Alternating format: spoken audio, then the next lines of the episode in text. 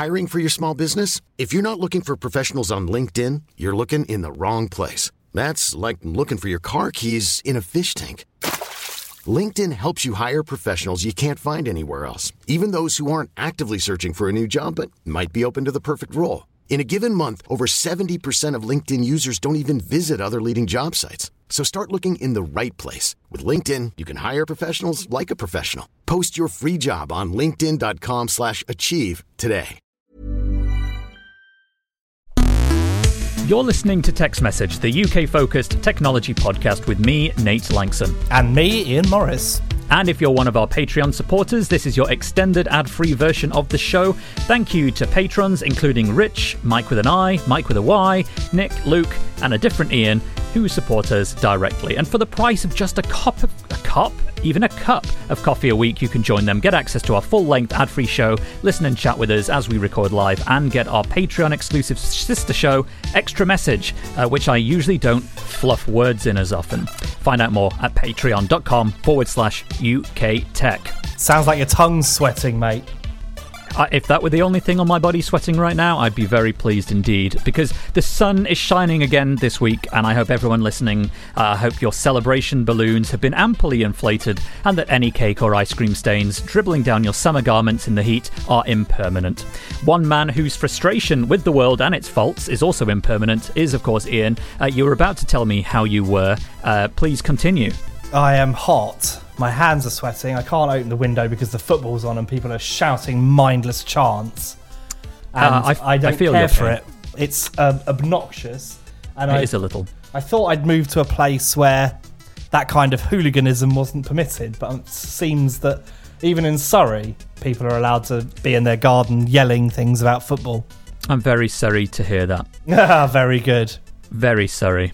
Um, if you have a frustration about football, you can send it in to us. Um, just simply mark it as for deletion. Um, now, it is E3 this week, so I wanted to pick a gaming topic to kick off this week's show. Sorry, no football pun intended there. That was entirely unscripted. Um, and Microsoft said its Xbox gaming unit is working on new hardware and deals with TV makers that will let people play games and experience the Xbox without needing to buy a gaming machine, i.e., a console or a PC. This is according to my Bloomberg colleague, Dina Bass, but also me, because I wrote part of this story uh, as well this week. Now, the idea would be to embed the Xbox experience directly into an internet connected TV, and nothing else would be needed except for uh, an Xbox controller, Microsoft said. Meanwhile, Xbox is also building streaming devices to enable cloud gaming services on any TV or monitor. Which I found deeply, deeply fascinating. Now, I had access to uh, uh, some of this a little bit ahead of time, and there was a uh, a stream, about an hour long stream that Microsoft did eventually broadcast, I think. But um, I watched through the whole thing, and it was um, Phil Spencer, uh, Xbox head, as, and a few other Microsoft execs doing kind of like a fake scripted interview. Um, and I liked the part where this particular uh, bit of news was announced because of how kind of totally scripted and not really very natural it sounded. Would you like to hear it? Oh, yes, please. All right, here it comes. hard at work on new hardware and platforms, some of which won't come to light for years. But even as we build for the future, we're focused on extending the Xbox experience to more devices today so we can reach more people, as Kareem talked about. And many of those devices won't be built by us. For example, we're working with global TV manufacturers to embed the Game Pass experience directly into internet connected TVs, so all you'll need to play is a controller. Beyond that, we're also developing standalone streaming devices that you can plug into a TV or monitor. So if you have a strong internet connection, you can stream your Xbox experience. Very nice. That's how this was announced. And as you can tell, there is not a lot of detail on offer there, other than the suggestion that maybe some of this stuff will take years to come to fruition.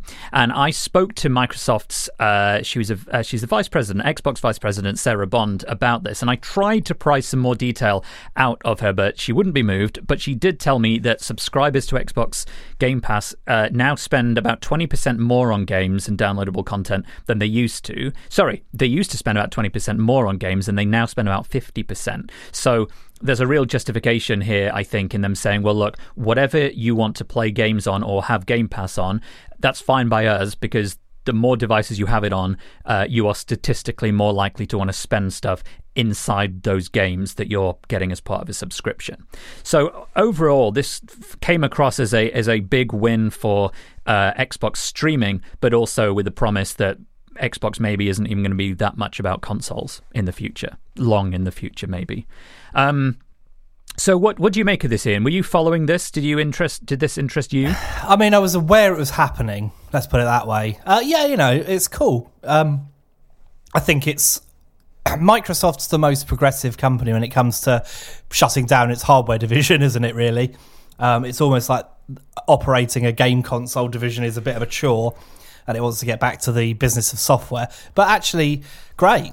Why not? If they can make it good and you know do stuff to reduce latency and make it a really good experience, fantastic. Who wants to buy a console? I'd, I'd much rather subscribe for a few quid a month and then have the option about whether I, you know, unsubscribe for a couple of months when there's not new games that I'm interested in. It's it's great. It's going to be a a, a wonderful um, new way for people to enjoy pr- premium sort of AAA games. Fantastic, especially in a world where we've got no flipping GPUs or CPUs to buy. I I asked Sarah in my interview. That, by the way, that's not the lady you heard speaking before. It's different no. Sarah. Um, uh, basically, what the role of a console is in future, and and her answer is that that's that's sort of the premium way to play games. So that's the, always going to be the way that Microsoft will say this is the best way to play games, and everything else is these are the other very good ways of playing games. It's kind of like with product tiers and different uh, SKUs. You get good, better, best. You never get bad, good, brilliant. You always get it always starts at good and the better and the best. And in this instance, the Xbox will be the best, and then below that maybe cloud streaming, and then below that will be streaming from your home console on a, another manufacturer's device on the other side of the world, something along those lines. Um, but it's really it's I think it's really reassuring because at the end of the day, I've played some of this stuff using cloud streaming and the technology works well. And we've seen apps like Steam Link be on the Apple TV and we've seen others on Roku boxes and similar uh, smart TV software apps as well. And this technology does generally work quite well. And if Microsoft's going all in on this down the line, there's a few companies that could do it better than um, than Microsoft because of Azure and because of all the money it has basically uh, uh, yeah, to pump sure. into this. Which is the same argument I said about Google Stadia, but we all know how that. Um, yeah, but Google went. doesn't doesn't care about products. Google's like an excited child. Um, you know they're all they're, they're all about the dopamine hit of launching a new product. Oh, look what we've done! We've created this product that does this, this, this, and this. It's fantastic, and everyone's like, you know what? That is fantastic. Well done, Google. You've done a really good job there. And then the dopamine dies down and they completely lose interest. They have absolutely no idea about how to structure teams or how to manage projects. So it just doesn't deliver on any of the promises. And then eventually they lose interest. It doesn't make any money. They shut it down. Um, and then they start again with a new project that they don't care about and will ultimately get shut down. John in the live chat room listening live says Xbox streaming stick will be free with Game Pass, I reckon. I actually think it might be the other way around, and that in a future you can buy the streaming stick and you get like three months of Game Pass or something along those lines. And it goes with what. We heard from the Xbox exec, uh, the sound clip we heard earlier, um, although we didn't because I didn't play it all the way to the end. But if I had have played it to the end, you would have heard um, her say that they're also partnering with telcos, you know, mobile networks and broadband providers to say, well, here's the Xbox and Game Pass as part of a monthly subscription package, which we've seen done for other products. Um, of course, mobile phones being the premier one uh, in the, that sort of example before. I, I, I, actually agree with John. I do think they'll give the stick away if you subscribe, but uh, you know, if you commit to a year or something, I think you'd be able to get one for free. Um, I think what's interesting about this is if it follows the Netflix model. So Netflix is quite well known for offering ISPs hardware that they can put at the edge of their network. So basically, if you're on Virgin and you're near the new Malden exchange, then there might well be a Netflix appliance in that exchange, and it will be loaded up with the most popular shows on Netflix at any one time. So anything that charts will be in there, and probably some room for caching. So when you start streaming, It's not coming from, you know, Netflix's office in, you know, in a data center in London. It's actually coming from a from your ISP, which is extremely important because it reduces the amount of bandwidth used on the you know the connection between the ISP and Netflix. So you know Netflix isn't constantly having to upgrade bandwidth from it, its end to serve that much data. Instead, it's shuffling a load of that over to the ISP. But that's also good for the ISPs because it means they're not shuffling traffic all across their network. It can be kept more local. Of course, the closer an Xbox server is to you, the less latency and delays and potential hiccups with you know connectivity is going to be. So who knows? Maybe we'll start to see Virgin Media doing partnerships with Microsoft where it's got those servers quite cl- geographically close to everyone playing, um, and we'll start to see you know latency with delays that simply aren't a problem for gaming. Mm. Well, I mean, thinking about the streaming sticks, which is the aspect of this I find most interesting because it's essentially saying here's a very cheap thing that could probably replace you needing to buy an Xbox because our cloud infrastructure is so good. And you know, prices today, you can buy a Chromecast. I'm looking at their Google Store, thirty pounds, and you can buy an Amazon Fire TV stick, uh, 4K, that comes with you know your iPlayer apps and Disney Plus and stuff for fifty pounds.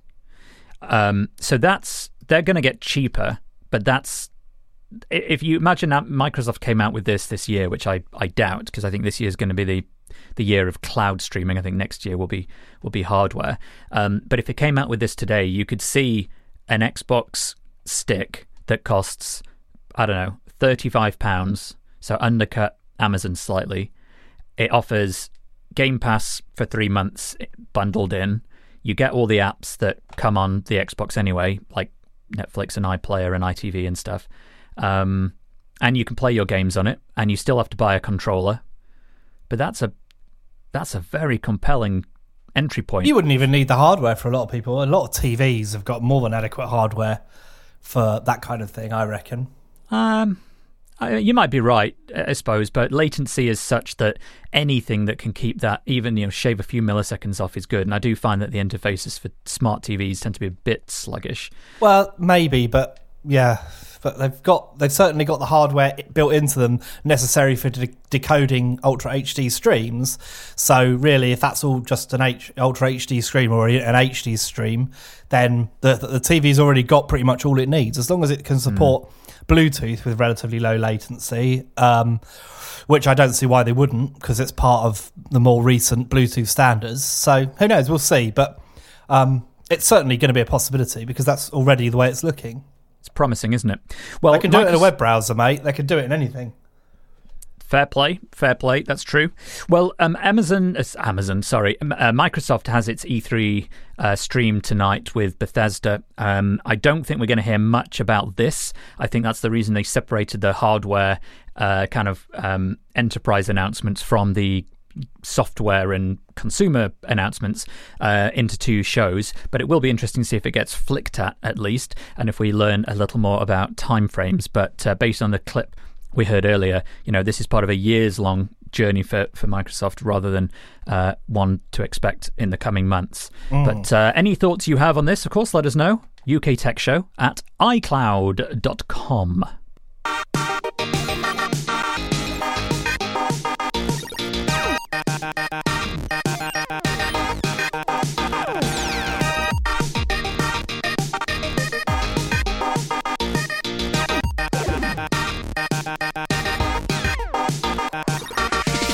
lossless audio in spatial audio. This this was the the hot topic for uh, tech and Apple and music fans uh, alike around the world this week because Apple did, as expected, launch its lossless and high res audio streaming service on Apple Music. And we have a lot to talk about that's not going to be specific to Apple Music. So don't worry, friends. We didn't start with Microsoft and end on Apple. Um, we're going to go into uh, quite a bit of detail about some of the problems here as well as some of the uh, advantages. But let's just recap a little bit about what was announced for Apple Music subscribers. Um, the first is that the entire library of Apple Music uh, songs, which is about 75 million or so, uh, by the end of the year will be offered in lossless audio quality. So that's a massive step up from um, the compressed AAC versions that are available today. It brings it on par with if you were actually listening to the CD with nothing removed from it whatsoever. But on top of that, it's uh, making several million songs initially available in high resolution audio that is up to 192 kilohertz, which is um, about four times higher uh, resolution than CD and current streaming services. And it's going to be able to store all of that extra data in 24 bit instead of 16 bit. So 50% increase in bit uh, uh, depth for storing that high resolution audio. Um, and on top of all that, it's launched spatial audio with Dolby Atmos for a limited number of songs. And that is, for those unfamiliar with the term, is basically like uh, movie surround sound, but for music. It's more nuanced than that, but that's in general what it's like. And this was announced uh, as expected as a free upgrade to all Apple Music subscribers. So it's not an extra cost. And it trails the launch of similar services as we've seen from Amazon, which has its uh, HD music service. Deezer has an HD music s- service. Tier, uh, sorry, Tidal has a hi-fi tier as well and has done for some time. But this time we're seeing it um, get quite competitive because as soon as Apple announced this, Amazon dropped the price of its HD streaming, and I suddenly started getting a lot of emails from public relations people at some of the smaller companies promoting the benefits of their competing services. So it's definitely heated the interest up. But I feel Apple has only really pushed the spatial audio aspect of this service, and it's the one that most people will uh, get to experience in terms of actually noticing a difference for reasons we'll come to in a little bit. And you've been trying spatial audio, I think, Ian, haven't you? I gave it a little go, mate. I wasn't that impressed. Give me give me your first impressions then before I do. Well, it's a bit limited in what you can. Well, I suppose it's not limited in what you can listen to it with. Um, but for me, it was very unimpe- uh, very unappealing. And I know you and I we had a chat about it, didn't we, during the week? We did. And I, I, I just it's it just doesn't sound very good to me. I mean, I'm not saying it's bad. It certainly doesn't cause any problems, but I really struggle to tell the difference. Honestly, um, I noticed it make a difference, and, and I noticed this a similar for a different reason with the high res, the um, heavy metal, and I mean very heavy metal, uh, being quite noticeably different because there are often so many competing and loud noises um, all playing at the same time, that having the extra spatial depth helps separate guitars and vocals out in a way that is traditionally quite difficult to do. Um, similar is often true of, of, of orchestral music for different reasons. Um, but but I noticed a big difference with that with spatial, but not enough to benefit uh, me. I don't think. But this is and all trickery, I, right? And I turned it off. Well, define all, trickery. Well, it's all it's all just processing. It's not. There's not. There's not. You know, most of these tracks are not mastered spatially. They are. This are is they? the this is the difference. Yeah, this is the so there. A lot of people will have experienced uh, like a binaural recording, and I say a lot of people, probably very few people. But um, if you're a fan of ASMR recordings where it sounds like the person is breathing behind your head if the person doing that recording has really got a good setup, they will actually have a. Um, it, it's like a hollowed out human skull. It's quite disturbing looking, and the microphones are actually placed in the ears.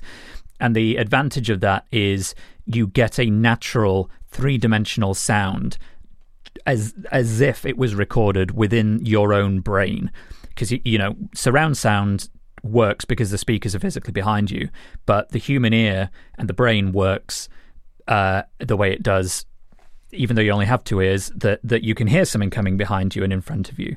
And if you use a binaural recording head, then you're getting the same effect, even though it's only coming from a left and right channel. Dolby Atmos is different, but uses similar sort of psychoacoustic trickery, I think, where it is mixed and at the mastering uh, level so that instruments and sounds sound like they're coming in front of you or behind you, but the way it's being delivered is technically artificial because it's all done through algorithms as opposed to just physically recording. Yeah, but it has a lot of extra sound. physical channels that it can use to make that effect more you know, obvious. Yeah. Uh, John in, in our live chat says he finds the Art Blakey album the most noticeable if you want to test it. Um, I believe he's talking about the uh, Apple Music Dolby Atmos. Um, and the, the track, I, this uh, album I would recommend for hearing binaural recording is one by Pink Floyd. I think it's called The Final Cut. I meant to Google this beforehand, but I think they record elements of that el- uh, uh, album using like a binaural audio head thing. And there's yeah. a particular bit where you can hear a plane flying sort of over and behind you, and it's quite disconcerting how realistic that sounds. Yeah, and I mean th- those is, those are very specific recording techniques that work. I mean, the the head thing obviously works because they're placing microphones in sort of fake ear canals. So presumably the shape of the ear, the artificial ear helps to direct the sound in in much the way the human ear does. And yeah. then, you know, the microphones being inside are able to differentiate their position because it's very it's something we're very familiar with. And yeah. if you go on YouTube and watch one of those binaural recordings with any pair of headphones on literally any device, it sounds incredible. But that's nowhere near what I heard when I listened to the music on Apple. I think it's different, but it is comparable. And Apple's pushing this very hard. Very hard. You know, if you go on Apple Music, you look everything. It's spatial this, spatial playlist. Listen now in spatial, spatial, spatial, spatial. And uh, uh, you know, part of the reason is is because there is a benefit if you're listening on an Apple uh, set of Apple headphones. But do not be fooled. You can listen to spatial audio from Apple Music using regular headphones. I've used it on my Bang & Olufsen H9Is perfectly fine, you just have to tell the settings app that you want to force Dolby Atmos all the time whenever it's available, as opposed to automatic, which is only when it's available and if you're wearing Apple's own products, so you can mm. force it. But uh, it wasn't good enough for me to keep it on, even though it's the most um, immediately noticeable um, upgrade for most people, I think. Let's talk, though, about lossless and high res a little bit because Ian and I got into not an argument because we were in agreement, but uh, quite a heated chat, wasn't it, about some of the limitations here and why we're a little disappointed um, with Apple's high res lossless because there are very few products and methods that support the listening to Apple's high res. Um, for example, uh, any Bluetooth headphones they don't support it. That includes all of Apple's own products. So the AirPods Pro, even the AirPod Maxes, are not supporting lossless high resolution audio because they use Bluetooth. Um, if you have an Apple product that has a headphone socket and you plug headphones in with a wire, that also is not supporting the high res lossless, although it is supporting lossless, um, because you need an external uh, digital to analog converter. Um, so you buy a separate one. I did an extra message about this one where I promoted, I say promoted, I just bought one. I wasn't paid for it. In fact, I paid for it. Uh, the Meizu high res um, audio DAC, which I know John in our live chat, who's getting a lot of mentions this week. Thanks, John. Um, also bought and found the benefit of, but you, you need to use that. Um, if you have an AirPlay capable hi fi, as Ian does, and in fact, as I also do, you can stream lossless to it but it doesn't support high res because this, the uh, specification of Apple's own wireless streaming uh, technology, AirPlay and AirPlay 2, also don't support high res lossless. Yeah. And, and um, this is where it started to lose me, really. It's very challenging, yeah, because it's, it's, got... it's almost impossible to hear high resolution audio on an Apple unless you've got a very specific bit of hardware, which you've managed to discover. I did manage to discover, yes. So I did find that some old Macs and MacBook Pros do support optical digital out in the regular 3.5mm headphone socket. And this is something that Apple used to support on the Apple TV, and you could output uh, digital optical from that, but they got rid of that as well a few years ago, so that's no longer a standard. Um, it also used to come as standard on the old airport uh, boxes. I've got an Airport Express just down to my left, actually, here. They support um, digital optical out. Haven't tested those with high res, but they got mm. rid of them all in these in recent e- incarnations. Even the recent iMacs haven't got it, probably for cost reasons. But it's a real missed opportunity unless like me, you happen to still have one of these old ones sitting around. I found that my 2014 MacBook Pro, which has been sitting gathering dust in a corner of my studio here for quite some time, has optical digital out, and my amplifier, my Yamaha um, I don't know which one it is, but I'll put a link. It was a few hundred quid. It wasn't a super expensive one. Um, that supports optical digital in. And this afternoon, I fired up that Mac. I upgraded it to the latest Mac OS. I installed Apple Music on it. In uh, logged in, connected the Toslink adapter to the optical digital cable, plugged it into the Yamaha, updated the Yamaha's firmware, and I checked and it was indeed streaming high resolution at 192 kilohertz 24 bit. But that is the level I've had to go to to get uh, to get it to work, other than just plugging in uh, the headphones with this external DAC. It's a long way of saying it's a massive pain in the ass, and I think Apple, if it wants people to take this seriously, which I actually don't think it does, um, it needs to upgrade its AirPlay standard. More least. than that, it needs to allow it on Windows because that is outrageous. Oh yeah, fill us in because I, f- I didn't check this. Well, you, I mean, you you were the one that told me it doesn't support it on Windows. I, I don't, I, I wasn't able to noticeably see it working, but I will say it's a little bit more complicated than that because my computer is connected to my hi-fi with a an optical digital cable, and it it Windows settings play a part in what you're able to pass out. Now, all of my settings are enabled up to 192, um, but the amp only ever seems to pick up 48, uh, which is weird. So I don't know whether there's a Windows thing at play here. But you said that you didn't think that the win the iTunes in Windows supported lossless, but we haven't checked that, have we? Or have I we? have. Yeah, I did. When I was texting you, I did. I did look it up, and it's not supported on So Windows. why not? Good question. I mean, it's just stupid because you're basically people are paying for a service. It's done. You've got it. They're still paying the same price, but you're not letting them access it on. I mean, okay, sure. Probably no one uses iTunes on Windows anymore because it is extremely painful.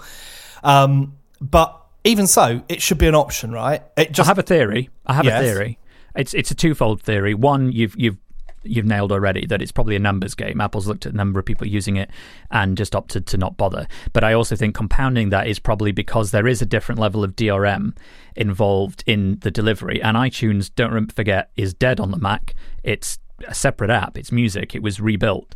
And I kind of feel that it's probably a combination of that that just makes it not worthwhile bothering with on Windows. If this few people are going to bother doing it on an Apple product, even if you just went out and spent £500 on AirPod Maxes and a brand new iMac and you still can't benefit from it, then Windows iTunes users have got no chance. No I, yeah. I, and I mean, I, look, I I don't disagree with Apple's way of doing things very often because ultimately, I, I understand why it makes most of the decisions. Like, it doesn't bother me that I can't use um, iMessage on an Android phone. It's just not a problem, um, and I un- I understand why that is. Um, but when it comes to something like this, where you've made the service available. Um, I, I just think it's absolutely outrageous that it's not more widely available. And you know, okay, I, I know you feel like they don't care about it because it's a sideshow, but I don't agree with that. I, I you know, I think that's just a matter of opinion, and I, I just don't think that's the case. Oh, You know, why bother with it? You know, the quality of the music's already fine. So, what's the, you know, if you're going to launch high res, why not make it more accessible? And part of it's to do with how Apple operates its ecosystem anyway, um, but part of it is just bloody mindedness, and I, I, I find myself actually quite irritating, quite irritated by particularly AirPlay, which realistically could quite easily support this kind of transfer. Like, Yeah, it, there uses Wi-Fi and it uses Apple lossless Yeah. as the audio delivery uh, vehicle, so it could Yeah. technically yes. Yeah. So you know, you'd be getting.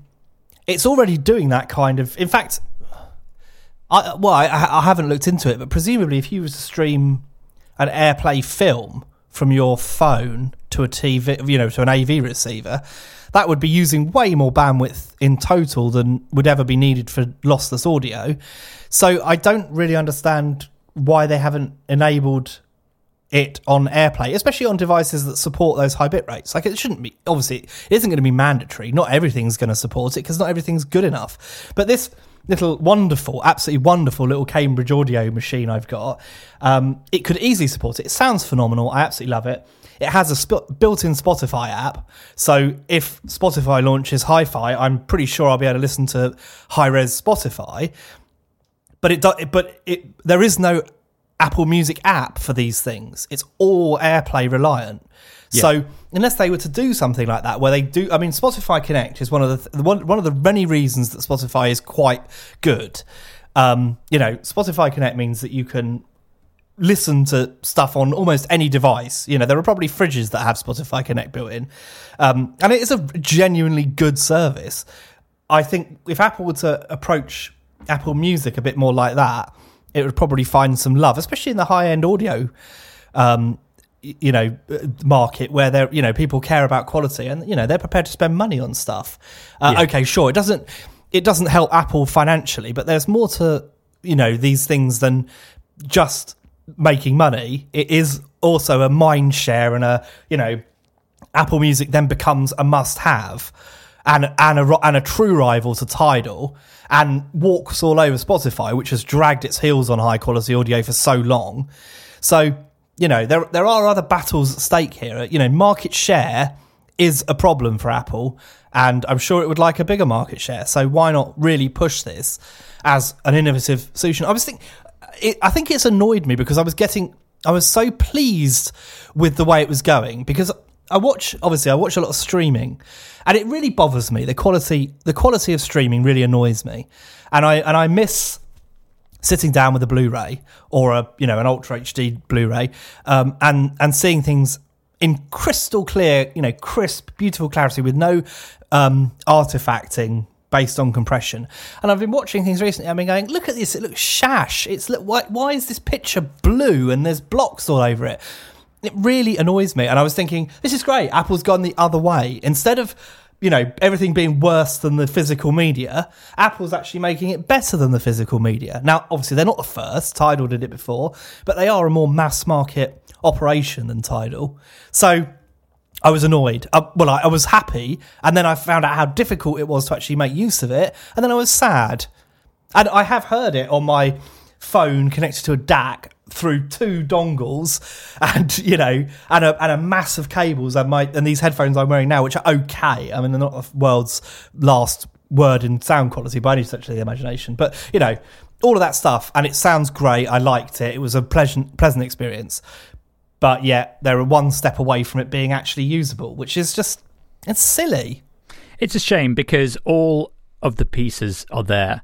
And this is something that's aimed at hi fi people. I think Apple's acknowledged as much. But even hi fi people like me that have all the equipment to support this and take advantage of it struggle to use it um, unless you happen to have a specific product or something lying around that you can use in order to get it. And I think that needs to be fixed. I think Apple, I think it is stage one in what it wants to do. I think the hardware has to catch up. And I think that the, um, the the easiest way for Apple to win with this is to upgrade AirPlay in a way that, that makes this usable. let's make no mistake here airplay is great like because so much stuff now supports airplay it's gone from being the apple thing that apple stuff uses to being the thing that is in both of my tvs and this hi-fi and a, a quite an old soundbar I've got downstairs that sounds okay. You know, it is. It isn't. It's gone further than just being a niche thing that Apple stuff works with. It is, in fact, a really good system that has huge potential, but is being a bit hobbled. Well, if you have an opinion on the lossless, high res lossless, and uh, everything else we've talked about debate, let us know. UK Tech Show at iCloud.com. Thank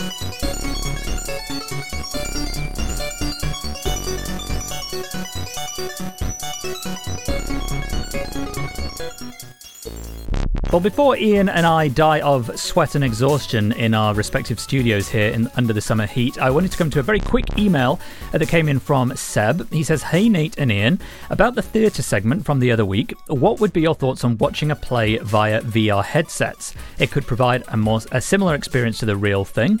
You could even maybe see other patrons' avatars sitting in the audience if you wanted to make it more similar to the real thing. Though then the question emerges of whether you would then have to be limited to seating, including better or worse positions." Positioning. Um, that might be a step too far in the hunt for realism and also limit how many tickets someone could sell, but it could perhaps be a way to drive up scarcity or maybe offer it as an early access feature. I love this idea. I feel like I almost suggested it when we recorded this episode, but maybe I didn't because I love the idea of um, having a single fixed camera position, but being able to in some way manipulate the movement as you would in the old days with opera glasses or something. So if yeah. you've got the best seat in the house, but instead of having multiple cameras to see a play, you, you have to stay there, but via VR, you can look left and right, you can maybe zoom in and out, but you're not physically adjusting the position from which uh, you're enjoying the play. I love the idea, and yeah, it's a great. It. it would be a great use of VR, and I think it's. I would. I would. Yeah. All really over good, that. So. Yeah all over that. You could also maybe make the argument that plays from a certain angle on a big TV in 3D would actually work quite well, but 3D is dead. It's not happening. No. Okay, let's. Do you know what? Do you know what isn't dead and is still happening? Uh, is it the Earth's sun? Because that's definitely still on. You're you're close. It's uh, it's Tom Merritt who ah. has been um, radiating heat via the Daily Tech News show over the last week. Although he hasn't, he's been on holiday. But uh, by the by, he normally is. And this is what's been happening on DTNS this week. This week on Daily Tech News Show, all the details from WWDC, thanks to the Snob OS folks, what to expect from E3, thanks to Trisha Hershberger, how to avoid creator burnout, thanks to Scott Johnson, and can the U.S. forge a decent tech policy? Justin Robert Young lets us know. Also, how Generation Z is finding its identity thanks to tech. All that and much more at dailytechnewsshow.com. If you enjoyed this episode, please do consider uh, backing us, become a patron, get our full length ad free version, listen live, get extra message, our exclusive show that goes out every uh, between episodes for patrons, um, which I routinely record in a forest, actually, although this week I recorded it in a studio about Apple podcast subscriptions, which are coming, and yes, we will be a part of that. Uh, more on that, though, over the coming days, unless you're a patron, and in which case you already know about that. Um, otherwise, please leave us a review. It makes a huge difference wherever you get your podcasts from. Uh, if you're listening for free, it is a brilliant way to support us for no cost whatsoever. If you've not left one for a while, maybe you'd like to leave another one. That'd be super useful. But unless there's anything else, Ian, I think I'm going to go and uh, take even more of my clothes Ugh. off and sweat in a different room in front of an air conditioner. Yeah, good idea, man. I just think the football team might have scored a goal because I can hear a lot of shouting. Oh, well, mate. Um, They've been on were... Twitter moaning because apparently there's a shadow on the pitch and they think it's the BBC's fault. Um, I have nothing to add to that. Goodbye, everybody.